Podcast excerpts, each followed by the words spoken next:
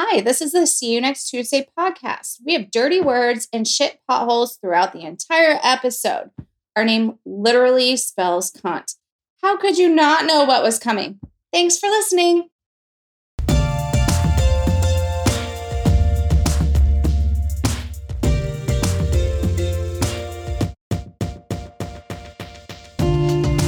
Hey y'all, we're back for another episode. See you next Tuesday. I'm Jesse, I'm Amanda. And um, yeah, we're doing this thing. We're in it. We're going to try. How's everybody out there? How are y'all doing? I don't feel like we've asked that in a while. Um, whew, I can't imagine. I mean, we don't want the truth. We want you to say, okay, great. Because I found when somebody asks me, how are you doing? They don't want me to tell them how I'm really doing. Yeah, Because then when I tell them, they just get that look on their face like, why did you just tell me all that? yeah. Like Jesus, what did I just do by asking you? But can we also get rid of that? Because I'm sorry, we're in like the pandemic phase of whatever the world is right now. And it's like, can we just cut out all the chit chat, small talk crap that we have to say to each other? And instead, when someone does ask us, like, how are you doing? And you say, I feel like shit, people like appreciate your honesty. You know what I'm saying? Like, why can't why can't we just appreciate the person as being open and honest and vulnerable with you instead of saying, oh no, they should have said the, the answer they were supposed to say off of this set card of answers. Yes, so so, maybe, not great. Like, come on. I hate that. You know what I just say now? Because, you know, most people ask me this at work, and they know. They know. Yeah, it's not like you're not vocal about how you're feeling. They know. so really, I just go, you don't want me to answer that. Yeah, that's smart. And they're like, okay. And they're like, okay, cool, bye. Yeah. I feel like my level of human interaction has gone with randos, not with like you or people I love. I mean like but people with like like that. The whole like chit chat crap we have to do to function in society. I'm like, why are we doing this? Straight up, why why are we allowing this to continue? We can li- literally pretty much every system at this point is breaking down. We can rewrite the world how we want it to be. Why are we continuing to allow small talk to happen? like what the fuck? I just want to say, like, I will admit though, I did have to call um, somebody in New Hampshire this week, and I got a hold of this lady, Cindy. Let me tell you about Cindy. Cindy was just as exhausted and as exasperated as I was, Oh no. and I could feel it through the phone. Me and Cindy bonded over this. Good. And she's like, I'm so sorry. You're going to need this other department. She's like, We're extremely busy. I don't understand why. I go, Cindy, I don't understand why we're busy either. Yeah. And so we got started talking about this, and she perked up a little bit over our mutual, um, what's the word I'm looking for? Um, Trauma. yes. Yep. So then, here's what's really funny. She said, I'm in Texas. I was calling New Hampshire, and she's like, that department's already gone for the day. I'm like, I go, Cindy, of course they are. Yeah, of course. This is the course. story of my life, Cindy. I am not mad at you. This is just how my life is. Yep. And she's like, Girl, I know. Here's what I'm going to do I'm going to send a message over to them. But if you want to call back tomorrow, you'll probably have a better shot than if you wait for them to call you back. I'm like, Okay, gotcha. Fair. I go, Fair enough. Do they have a different number or do I just need to call the same number? She goes, Unfortunately, you got to call the same number. I know you're to have to wait on hold again. I know you waited. I am so sorry. I'm like, It's cool. I ain't mad at you. I ain't mad at you. We cool. We cool. I call back the next day. I shit you not. Cindy answered the phone. No way. I go, girl, this is Amanda. I talked to you yesterday. Are you the only one that works around there? She goes, Yeah, I think I am. Oh my god. You uh okay. Is this gonna turn into like you just calling Cindy every once in a while? And just be like, hey girl, what's up? And y'all just like shoot the shit and I might. I might. I think you should. I might. She's our she's our New Hampshire listener. Watch. She's like, yeah, you know me. I just listen to my true crime podcast, and all of a sudden, she's like, yeah, I listen to this one. Like, see you next Tuesday. And you're like, do you? You do? You do? I'm Yeah. gonna call back like in like four days and see if Cindy answers the phone. I think you should.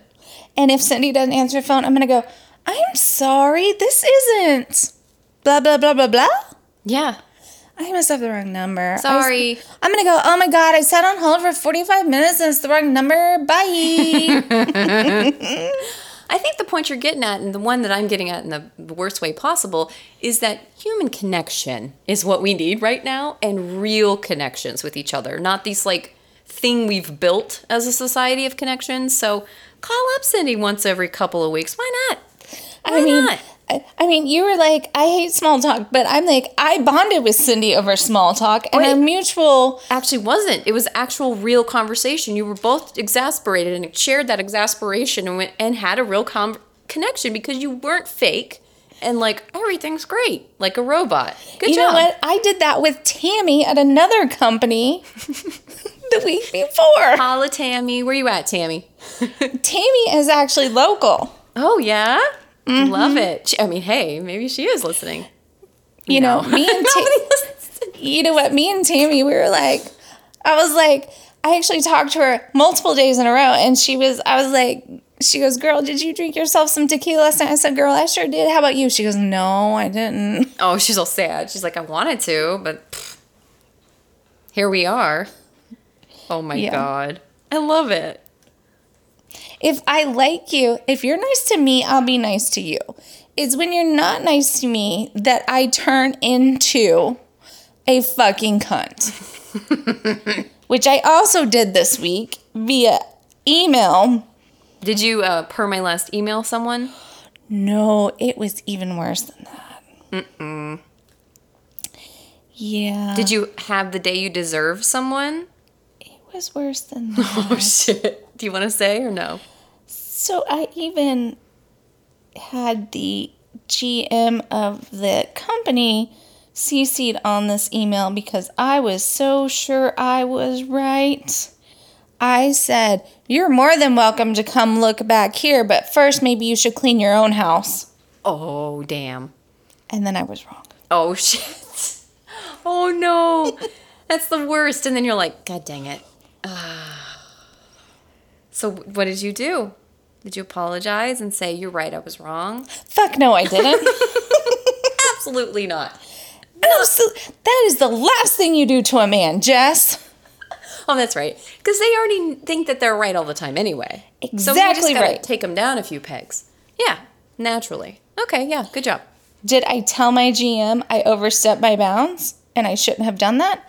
Yes, I did. Good job. Did I explain that my reaction was to how this said person treated one of my girls? Yes, it was. Mm-hmm. It was not about what was going on, but how they verbally was treating one of my girls, and I was mother henning and sticking up for her, and that was the basis for my response. Yes, it was. Right. And did I feel bad about what I did? Yes. Yeah. And did I overreact and overstep my bounds? Yes. And was I wrong? Yes. But am I going to apologize? No. I said, well, no, I told I told the general manager I said I said I feel bad. I should probably apologize and he goes, "I mean, he might appreciate it, but it's not necessary." Oh, Okay. okay. Well, Okay, no apology well coming. then I done said what I said, and I'm going to move on now. Goodbye. I said what I said. It's in writing.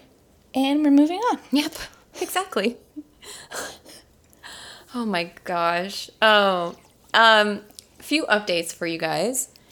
Um, as you know, we have a, a Patreon. Feel free to check it out. If you like us enough to subscribe, that'd be awesome. Uh, we offer episodes one day early, so you get them on Mondays, and then you also get to see the video, Hey, hey, of us doing this. Um, and then another thing, we're going to be at the True Crime Podcast Festival in Dallas, Texas, August 26th through the 28th. Eighth. Yep. So check us out. Uh, we'd love to have you there. There's also going to be a lot of other podcasts there. So you might see another podcast that you're like, oh my gosh, I listen to them too. So we're all just in this together. It's pretty cool. we may have like funsy things We might have stuff, might have exclusive stuff. So to to to hand out at the podcast festival. exactly. So might be worth showing up if you're able to. If not, no worries. we it's cool. will. You'll just miss out yeah, on stuff and us. exactly. I mean, come on. But um, yeah. So check it out. Also, as you know, we just love and appreciate all of y'all for listening. We've had quite a few listeners from actually across the world who've started listening to us. So thank you so much. It means a lot that anyone would listen to this, let alone someone from anywhere else but here. So thanks. Yeah, we've had a lot of new listeners lately, so welcome everyone. Yeah, welcome.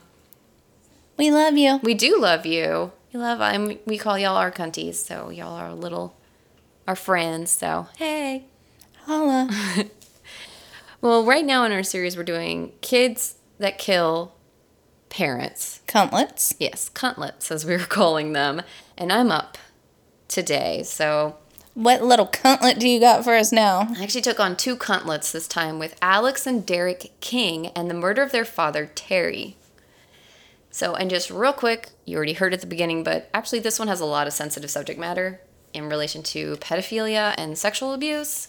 Heads up, if this is triggering, totally understand if you're like, I'm going to skip to the end whenever Amanda decides to do the treasure child. So, Oh, and I got a good treasure child, so pop back in for her. Yep. So Alex and Derek were born to Terry King and Janet French in 1989 and 1990 in Florida. Okay, so Oh, Florida. this is going to be good. at least it's not Texas this time, right? I mean, at this point, we're one in the same state. I hate to say it, but I we mean, are. you know what? We, we don't have as crazy of people as Florida. No, it's just because I got that sun, sunshine law. So, like, the press can have it immediately versus ours that they get it after the fact. Yeah, but we don't have people that throw gators through drive-through windows. That's true. that is very true. So th- this is okay. So when I was researching this, th- it's like I couldn't find exactly where in Florida they were born. It was you know, so I was like, okay, Florida. Cause Florida, they're 'Cause Florida. they have a hard time like spelling their own names, let alone where they're born. Yeah, we're going hard at Florida today. That's big talk as someone from Texas, girl. You know, like we're on the list of states that are loved right now. We're number fifty. One being the most loved. so, So people love Florida more than us. are you kidding? I oh, probably at this I point. mean, you know, you gotta love a state where people throw gators through drive-through windows. Yeah. At least, at least there's something fun going on there. They have Disney World. They do. What do we have? Greg. Ted. Ugh. I Yeah. ignore Greg and Ted, I know. so the G and T, and I don't mean gin and tonic. yeah, with a well, you can ignore them with a G and T if you want. That's a great way to do it. I ignore them with the G and T. So Terry met Janet in 1985. He was working as an AC repairman and she was an exotic dancer. I'm going to leave that there for a sec. I'm just imagining So in my Perm head, hair. can I please? Can Yes. I please tell you what I just pictured in my head? Please do. I know. I was like, my God, this is like the super couple of. So, in my head, and first of all, dancers, you do you, boo. I don't really give a shit. You eh, you make your money off those men. exactly. Get that paper, girl. Do it. But in my head, Ted, you say Terry. Terry. He is this overweight gentleman with he comes in with his in his work uniform, which is a button down khaki ensemble. Hmm. And he's got the first buttons undone because he wants his chest hair out. Oh, no, no. And for some reason, I don't know why I'm picturing the stage in as the shape of a heart Oh. I With- like that. with lights. And it's lunch, it's the lunch shift. Ooh, lunch shift, B team. Uh oh. Mhm. Yeah, and her her ensemble does not match.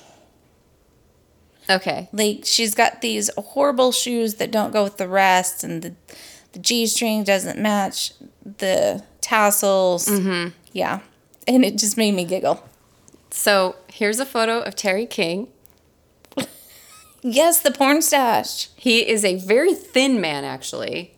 Um, but yeah, I can hair. see, but yes, the chest. Definitely, he has chest he, hair. he might have thought he was like the shit. You know what I mean? Like you said, like he's off He work. definitely had the chest hair hanging out. Right. I He- definitely nailed that part. Yeah, and what I picture of Janet, couldn't find a photo of her, but is the blonde, permed hair, but like she pins it up to where it kind of looks like a like a faux mullet down the middle with the two banana clips.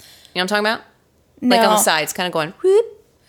I, a I she see mullet. one one banana clip, but her hair is so fried. yes, so much hairspray and Yeah. Mm-hmm. Oh, which by the way, um, get ready to grab onto something, hold onto something that you're gonna be make you feel safe. Gen Z just found out about taking hairspray on the roots and then blow drying it to like No, they're not doing that. they are. They are doing. I know. I know. I know. We need a PSA. I thought they could hear it from you because you have more experience with this than I do. PSA. Don't. Don't do that. Do not do that. No, it's a horrible look. I need to go get yearbooks and show you how bad this is. But also, you're frying your hair off, literally burning your hair at the root, which then you're going to continually do to where it then becomes the entire strand of hair is burnt and fried. Do not do this. Do not do this. There's a reason why mousse exists. There's a reason why all these other products that have come to be exist for roots. That you do not do this with hairspray, okay? Just love I, you am guys. flashbacking. I'm flashbacking. Are they wearing body suits and Girl, girl. and vests at, and jeans tight rolled at the same time with their Converse chucks? Yeah. Pretty much pretty much everything from our childhoods is back in style, yes. Yeah. They've also found the 2000s version of that, I guess you can say, is where it's like a hair bedazzler where you like stick jewels in your hair. Oh, I saw a TikTok about that the That? other day. Exactly. I'm like, girl, half us millennials just walk to our closets and go, You mean this thing? that broke and burnt my hair? Great. Thanks. Oh, I yeah. have a hair crimper from the 1980s in my bathroom downstairs. I Actually, no, it's in that closet right there. Can I crimp your hair? No. Yes, you can. I'll let you. I mean, it's the original hair crimper, Conair hair crimper from the 1980s. Is it metal? It's it's metal? Oh wow. The reason I said no at first is because I've never liked the look of crimped hair. I've tried it and I was like, what the fuck is this about? Like, is it ma- supposed to make your hair look like wavy? It just looks like your hair got exactly that, crimped on like a panini press. Like, what the fuck? That's the point of crimped hair. You weren't around for the original go of the crimped hair. I wasn't. I have the original Conair hair crimper. You can buy it on our website for $2,000. Dude, somebody's gonna buy this thing, it's gonna like short out and burn the whole house down. I'm not gonna lie, I actually used it on my daughter's hair because she was going to a 1980s something for something. I used it on her hair. I was terrified it was gonna short out and set her hair on fire. Seriously. It didn't, Good. but I was scared. You're like, I am this close to being negligent right now. I don't know what's happening. Thank God my parents are hoarders. You know what I keep my makeup in right now? Is it a caboodle? An original caboodle from the 80s because also they never got rid of that either. Those are coming back, and I'm not mad at that at all. At all. Those things are handy. I don't know why we decided to go away from like the hard shelled like makeup case and go to like these soft bag crap. No. No, I ma'am. have an original one. It is blue, like a um, Like a teal. Mm-hmm. Like your actually like your headphones with like a pink. Does it have like the teal and the pink? it's like the color of my headphones, yes, but it's like marbly. And it still has nail polish on it from when I was a kid. And you'd like, oh, this looks pretty, and you like put it on the top of it just to see what it looked like. I think it's on the inside by the mirror. Okay, gotcha. Because I used to take nail polish and do that like on things like, oh, it's so pretty, you know? And I'm like, what? I think I just spilled actually. Oh. It happens. We're kids, right? Yes, I have an original caboodle. I have an original hair crimper. And then when we were talking about this before, I invested in the Mr. Potato Head and Mrs. Potato Head when they announced they were going to make him gender neutral. Yep. I'm holding on to those, but name your price on the original 1980s stuff. Maybe we could make a deal if the price is Oh right. Oh my god. Because remember, I want a hot tub. po- yeah, did our podcast just turn into like Facebook Marketplace? Like what the fuck, girl? anyway, back to Terry and Janet. Oh, Terry and Janet, 19, Terry, yes. 1985. So he's fresh. He just got out of work, right? He's he's like, you know what? I'm gonna go. I'm gonna shower. I'm gonna go to the gentleman's club. Let's let's name it. Let's name it. Let's think about this. Ooh, Treasure Trail. What do you think about that? That's a good. That's a good name. We just trademarked that. Treasure Trail Gentlemen's Club. So, and then he goes, like you said, he's got the top buttons off for the first time because, you know, he's very buttoned up at work. He's very put together and he's like, I'm going to have some beers and I'm going to hang out and look some pretty ladies. He, sees Janet. gold chain. Gold chain, absolutely. He sees Janet. She's up there gyrating. The mood is right. The lights are at the perfect point where she looks phenomenal because, ooh, have you been in there with the lights up? Oh no. it's not a good idea. It's like I- going into like a haunted place with all the lights on. You're like, that's it? Okay, well. And so she's jiving. All of a sudden, he's like, you know what? She's beautiful. I'm going to take her home. Takes her home. And then they stayed together for eight years. I mean, ladies that work in these clubs, you don't really go home with the men, do you? I I don't think they do. No, I I don't. I I think obviously if there's an attraction there, sure. But in this case, however it happened, they got together. Again, the details were kind of murky. Not much was out there about it, but they got together. You want to understand? It's very much. I don't know. The industry's rough. It's hard, but I think it's up to the dancer to decide what they do or do not do. A, exotic dancers, let us know. Also, if that's the improper term, let me know. Um, I don't want to call you. Think strippers just feels like No, I don't want to call them know? stripper. I just call them dancers. dancers. Okay, she's a dancer. So anyway, unfortunately, Janet had a drug addiction problem. Not sure which one, but she was in and out of the kids and Terry's lives all the time. They never got married. They were just like either I don't know if they were common law, if they're just you know boyfriend girlfriend. Doesn't really matter. Marriage, as you know, is whatever. So, um, they had Derek, like I said, in 1989, and then Alex in 1990. Janet got pregnant with another man's twins while still with Terry. And in 1993, she eventually left Terry and the boys and moved to Kentucky with her two new kids and then changed her name. So now Terry has to raise two boys by himself and try to work at the same time. So, question Yeah. Did she just randomly change her name or did she legally change her name? Legally. Like it's it, what it, from what it sounded like she was like I want to break from this life and start a whole new one completely. that's like a big. That's. That's. Okay.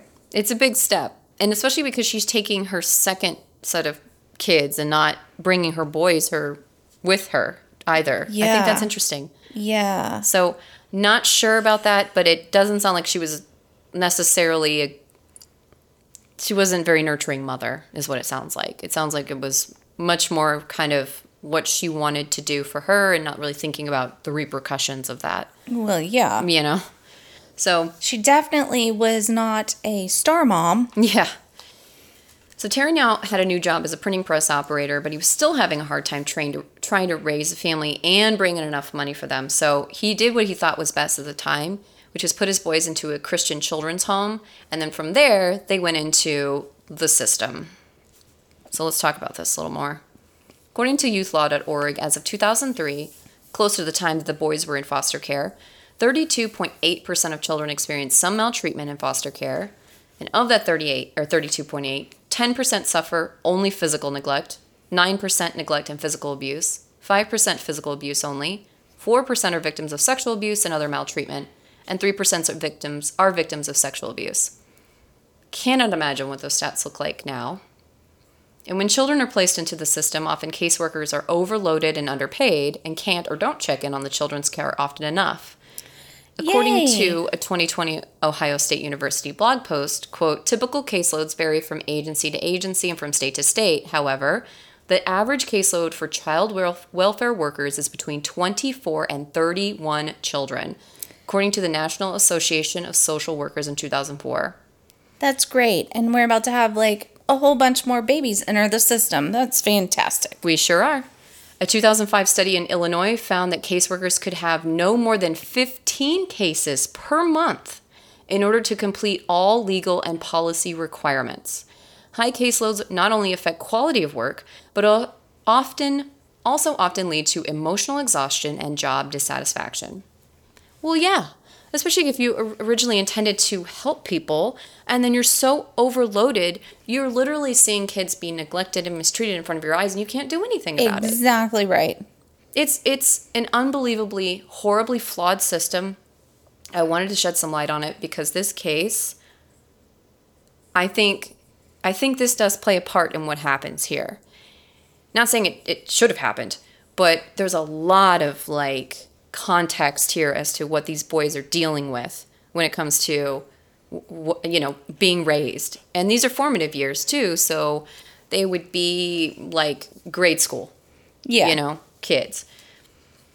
So there is a consistent revolving door of adults that these foster children see, most of which don't stick around or provide a stable environment for them to grow up in.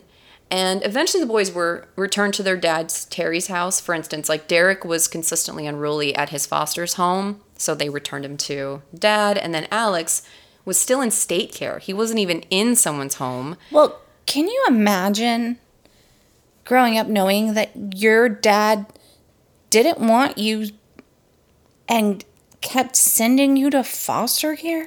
So that's not exactly the vibe I got here. It was he was he couldn't handle he couldn't do it. He needed help. That's that's what I got from this. Terry was like But- I'm doing this as a as a means for right now, not to put them in the system, but to like okay, you take care of my kids. Let me see if I can scrounge up some more money so I can get them back. But do you think that they realized that's what it was? No, to them it was like our My dad, dad doesn't us. want me. Exactly. Exactly. And that's Yeah. Yeah, I know. It's it's I don't know what happens, but I have a feeling that's why it happens. It yeah, and, and the other thing is is this there's no easy there's no easy answers in this case at all. Terry thought he was doing the right thing. He thought, okay, this is the best thing I can do for my boys is have somebody who can provide for them provide for them. Not knowing these statistics, right? Who knows this? Who goes, "Hey, I'm going to put my kids in a worse situation than they are in right now." well, I I mean, ideally nobody should think that. I figured everyone knows that foster care is not the place to put children. I don't know. I don't know, man. But so when uh, oh, and so Alex was still in state care, and eventually the state was like, "Well, Derek's already back at his dad's house. Why is Alex in state care? He needs to go back to his dad's house too." So they he did. So the boys mainly spent their childhood outside of their dad's home, and so once they got back into his home, they were preteens, and from your last episode, they grew more unruly and they wanted to hang out with their friends more and they started acting out because they felt like they weren't cared about. First of all, their mom was in and out of their lives, so I'm sure that she wasn't necessarily the most nurturing or loving parent. And then their dad was at work all the time. And whenever he finally reached a point where he was like, I can't do both of these things at once, I'm putting you here, they're like, great, now our dad's abandoned us. So they're just looking for love and attention in any way they possibly can. And also being preteens, what do you want to do? You want to hang out with your parents? Nope. The fuck you do. Exactly. I They felt like their dad was strict because he was the sole provider, and sometimes he had to even take them to work with him. And they didn't like it because they wanted to hang out with their friends. They're like, why do you have to go to work with you, dad? And he's like, well, because, you know, sorry, you have to. I got to work to feed us. So sucks to suck. And yeah, I'm sure he was strict because, again, he's the sole parent. He's the only one. He's doing the best he can. Exactly.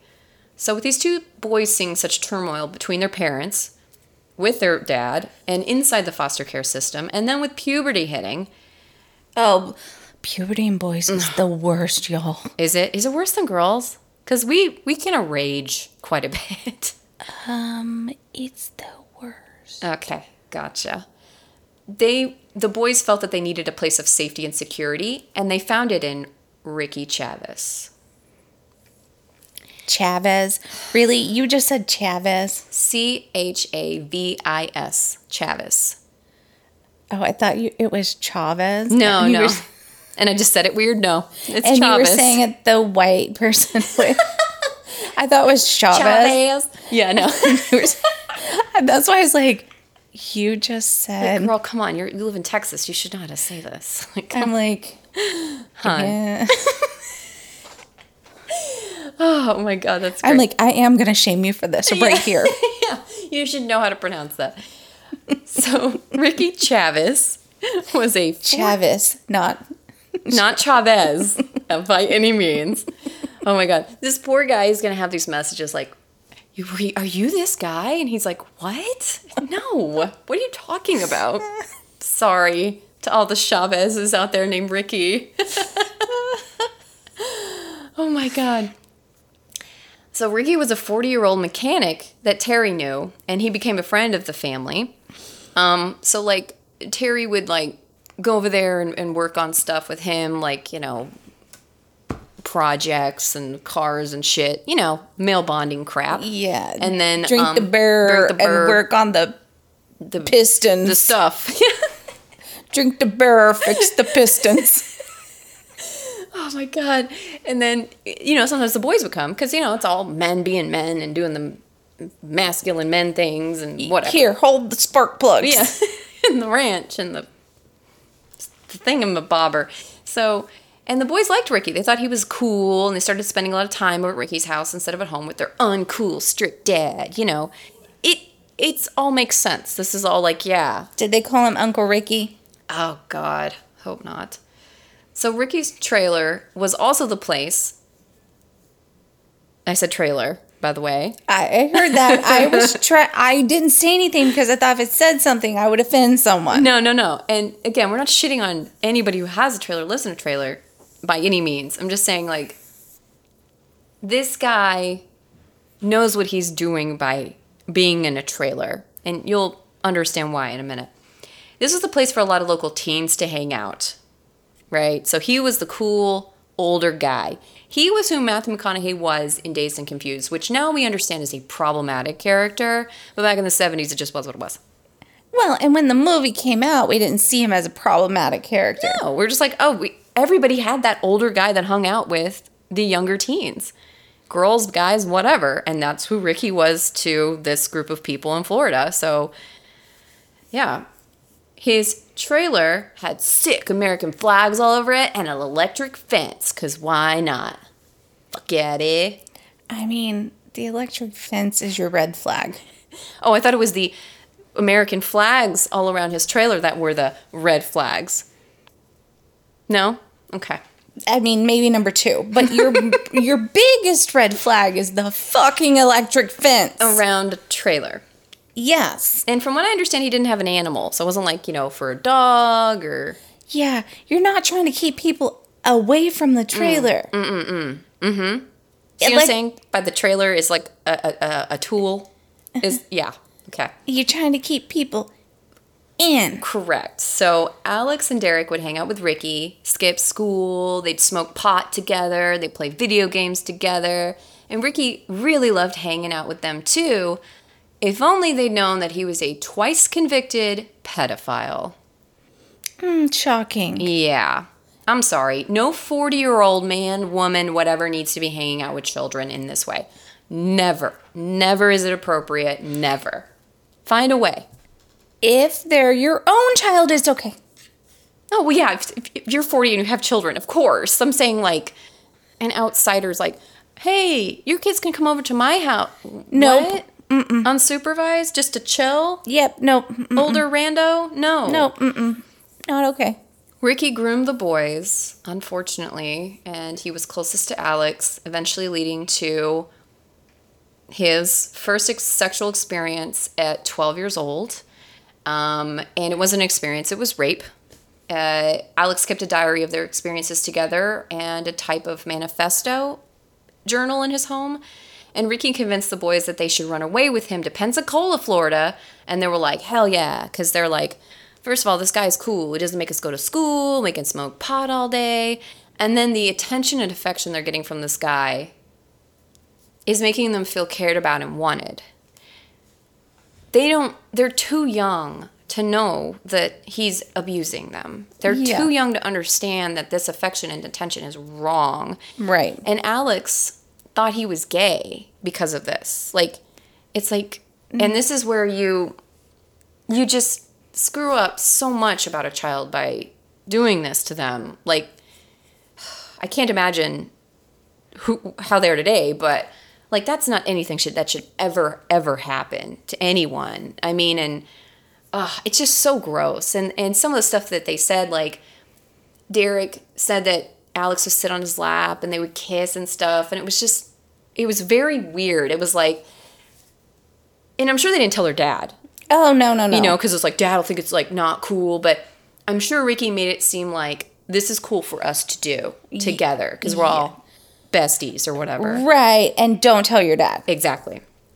So just He won't understand. exactly gross on gross on gross. So anyway, the week before November 26th in 2001, Derek and Alex ran away to Ricky's house, and Terry noticed and was like, "The hell you do that?" And so he called the cops and blah blah blah. And the cops eventually eventually returned them back to their house.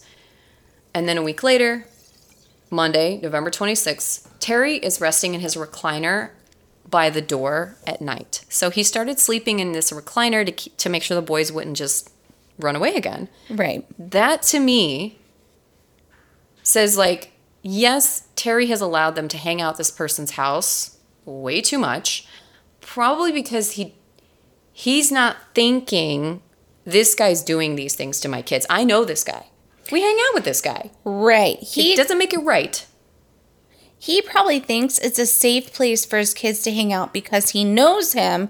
He doesn't think he's going on anything's going on and he thinks it's a safe place for my kids to hang out rather than staying home alone, causing trouble or hanging out with some hoodlum kids that are doing drugs or Right. whatever. He's thinking, okay, well, I, I know and trust this guy like that. Maybe he's teaching him how to, I don't know, he's a mechanic.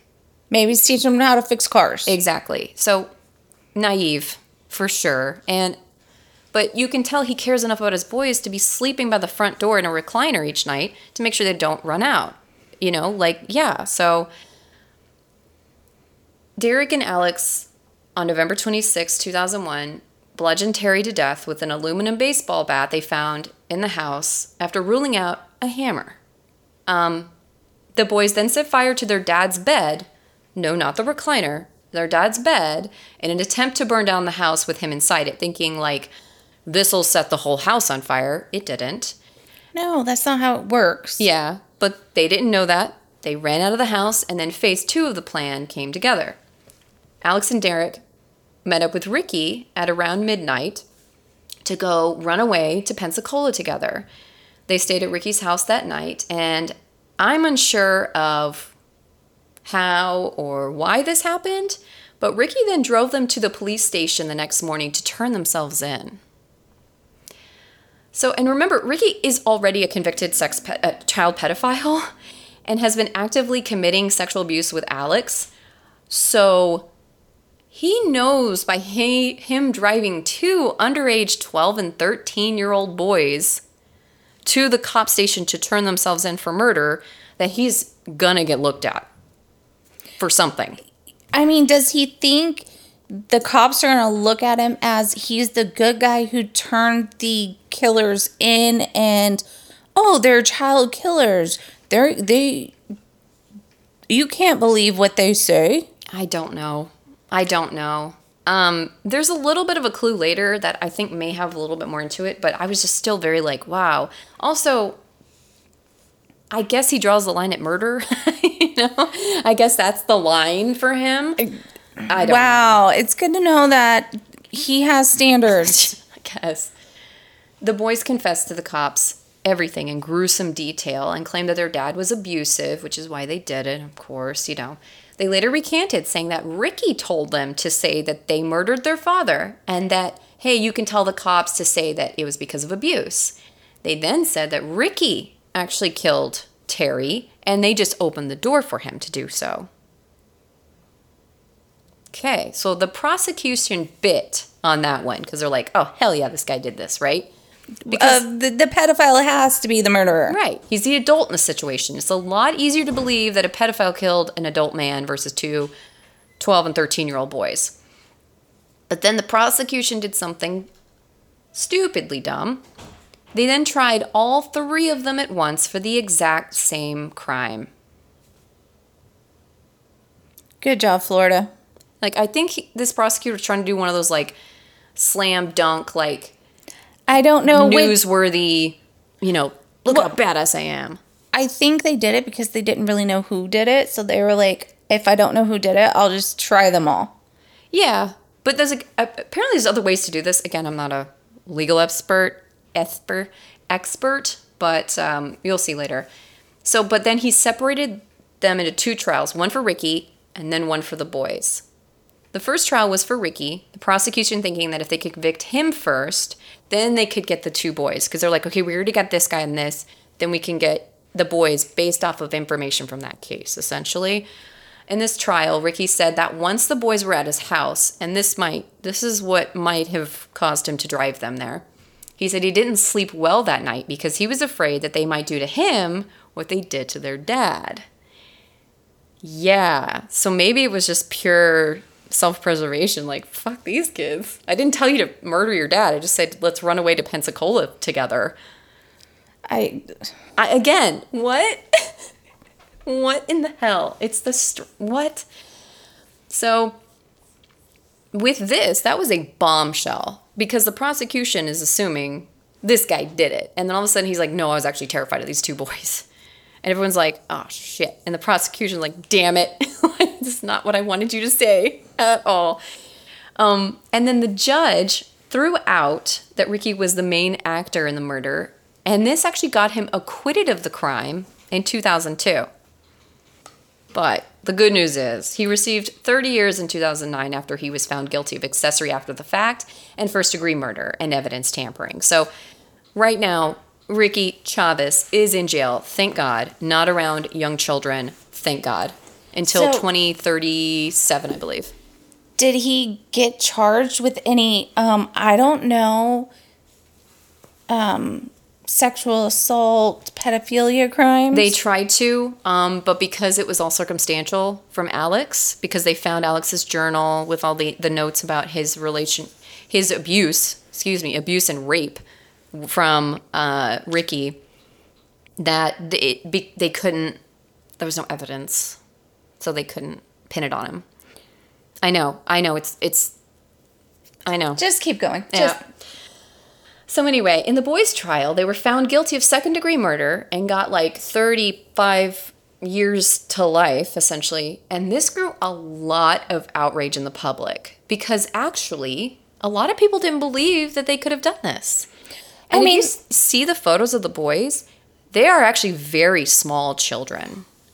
But from the photos I've seen of the father, like I showed you, yes, he's mm-hmm. a thin man, so he could be easily overtaken. Also, people forget how easy it is to get overtaken when you're surprised, and especially when you're in your sleep. yeah, if he was in his sleep, hit him once, you can like Knock him out. Yeah. and that's it. and then you just keep hitting him till he's dead. That's pretty much what happens. So yeah, and like I can also understand the outrage, like we talked about last episode. They were kids, children, babies. And if what happened to them with Ricky hadn't have happened, they probably wouldn't have murdered their father. Right, because to them, Pensacola was the out. It's like, let's get rid of this dad situation and let's get out and be with Ricky for the rest of our lives, essentially. They're not thinking critically. Their brains are not developed. They're children. Yeah, it's So after the trials of the boys, the judge threw out all the convictions. He was like, no, these kids can't serve 30 plus years for this. He thought that trying three people at once was a violation of due process, which, yeah, that kind of makes sense. It's like, I think the prosecutor, prosecution could have done it in a different way. I, again, I'm not a lawyer, so I don't know how exactly. yeah, because multiple people go on trial for the same crime all the time. Absolutely. But he, I think he was, like I said, trying to be splashy and newsworthy. Is what it sounds like. You know, like look at what I mm-hmm. can do. So instead, they pled them down to third degree murder and arson, and Derek received eight years and Alex seven. They were released in 2008 and 2009, and are both now living in Texas. Oh, great. Now they're going to come find us. No, they won't. Be fine. They now deeply regret what they did and are trying to get on with their lives. Terry's brother, okay, so this is their dad's brother or uncle to them, not believing that the boys murdered his brother, put, quote, I love you, Alex and Derek, on Terry's tombstone, saying that this is what his brother would have wanted. Oh, man. And honey, I, I see what you were thinking there, but I, I, I, I don't know about that. I mean, it's a pretty rough thing to put on someone's tombstone. Yeah, that I might not have. Maybe just loving father.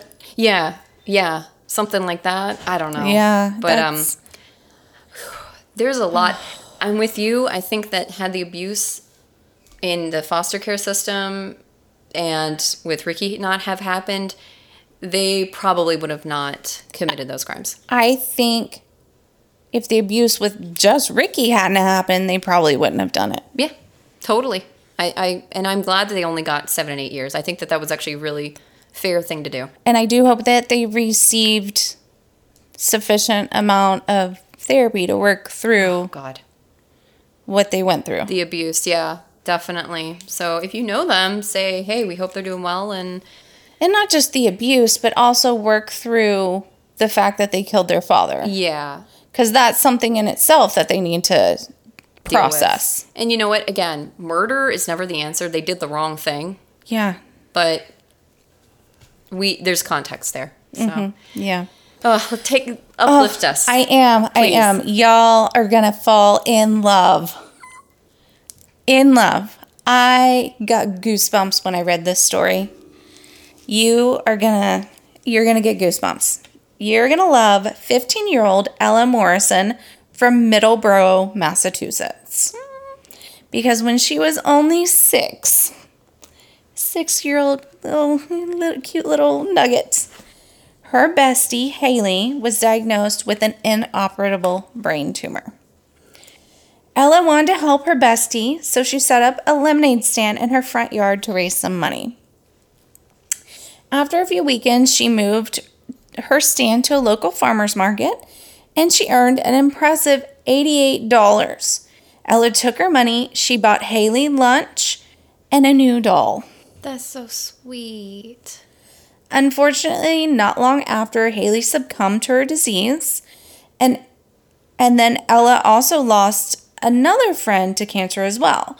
This is when Ella learned that only 4% of the National Cancer Institute funds are used to help fund pediatric cancer research.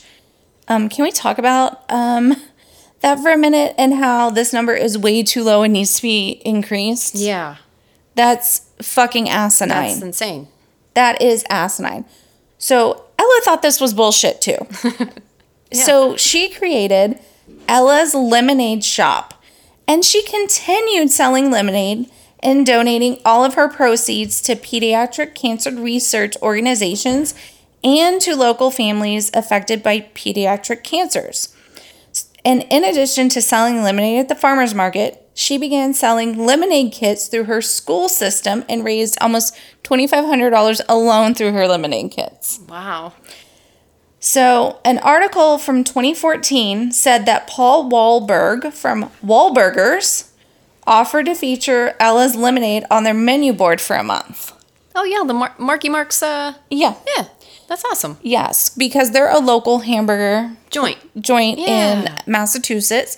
So they heard about her and Ella's lemonade shop, so they offered to feature her lemonade Hell yeah. at their hamburger place for a month to help raise money. Love. So as of December 2020, Ella has raised more than $60,000. But she has collect but she also collects new PJs and Lego sets to donate to hospitals that treat children with cancer also. Aww.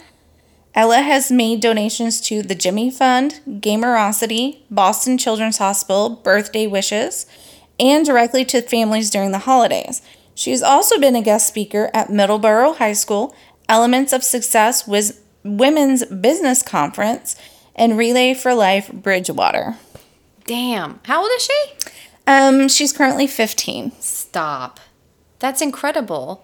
How can we help? Like, does she have a website? So the they have a Facebook page. Um, that's all they have, but I'm sure you can donate through there, Right. Or get more information on how to donate through there. Um, or you can donate to any pediatric cancer research organization. Literally, guys. Yeah, Um, definitely. St. Jude's is always Oh, a yeah. great place to donate for cancer, pediatric cancer, because St. Jude's offers free treatment and places for the families to stay Mm-hmm. while their children are receiving treatment Yep. at their hospital. Absolutely. And doesn't the Ronald McDonald House also do Ronald McDonald House is where the families stay while their kids are okay, receiving yeah. treatment. Yeah. Wow, that's so cool. I've never heard of her. Damn, girl, get it. Like she's out there doing like the hard work, you know? So I when I that first corporations need to be doing. when I first read her story, I literally got goosebumps because I'm like, that is so. I'm sorry, lunch and a new doll. That was the sweetest thing ever to me. That is six year old innocence at its finest. I mean, Plus, like her friend, all, all she ever wanted was just to be like a regular, like f- girl. I'm sure. And so having that moment away from all the doctors, all the treatments, all the crap, and just be like kind of feeling like everyone else must have meant so much to her. You know, at lunch and have and a doll. That's all. It's so sweet. I mean, like the innocence of that, I just I loved it so much. And then to realize that at such a young age, A, there's other kids out there, and B, I can make a difference, so I'm going to do something. yes. At such a young age. Yeah, it's huge. It's huge. It's um it's fucking amazing. I'm not worried about the next generations. I'm really not. They're better than us in a lot of ways. I don't know. I see that um Chucky down the hall and I get a little bit worried sometimes. Well, uh, guys, if you keep hairspraying and then blow drying your hair with wet hairspray, yeah, we do worry about that part. But But Ella, we have Ella, we have um Greta, Greta, Amanda, we have Amanda, Mariska, Mariska. Mariska is mother to us all, and and child as well. But yes, no, that's awesome. so you all need to go out there and find Ella's lemonade shop. Send her some love, send her some money, send her some pajamas, some Legos, some something. Yeah, will she take? Um, I'm sure that there's a way to maybe donate things too, maybe, or does she buy them? Um, it says she collects new pajamas and Lego sets to Oh, donate. Perfect. Okay, that's great. No, that's perfect. Yeah, because then the kids have something to do while, you know, and have something to wear besides hospital gowns, which are so oh, uncomfortable. Oh, yeah, I'm oh, sure God. like the pajamas is a big thing for them to not have to wear the hospital gowns. Because trust me, in a hospital, wearing the hospital gown for multiple days is a nightmare. It's It- it's a nightmare. it's not a nightmare. It's just, It's not comfortable. No. It's definitely having that little piece of home by having something that's your own that you're wearing, or even if you bring a pillow or something, makes it feel more comfortable. So that's so sweet. yes. Oh, Mm-hmm. so. I love her too. Thank you for highlighting her. That's I so mean, cool. she it's just a little. I don't have much information on her because she's 15. There's not a lot out there like personal information about her, which is fine. But definitely check out Ella's Lemonade Shop. Send them some love. Send them some money. Because honestly, like four percent. That's all that goes to pediatric research, cancer research insane. It's insane. that in itself is unacceptable. So if we can throw more money at it, Yeah. that 4% will be more. Yeah. Yeah. Oh man, thank y'all so much for everything y'all do for us. Just like all the comments and nice things that y'all say and just honestly listening like I said to uh, us ramble for about an hour. yep. we hope it helps brighten your day through all these dark times. We we desperately try not to bring that in here because we know sometimes you just kind of need a little bit of a break from it all to think and talk about something else. So we hope Yes. that we did that for y'all today. I hope so. I Yeah. hope Ella brightened your day. Definitely. And as always, We'll see you next Tuesday. bye. Bye.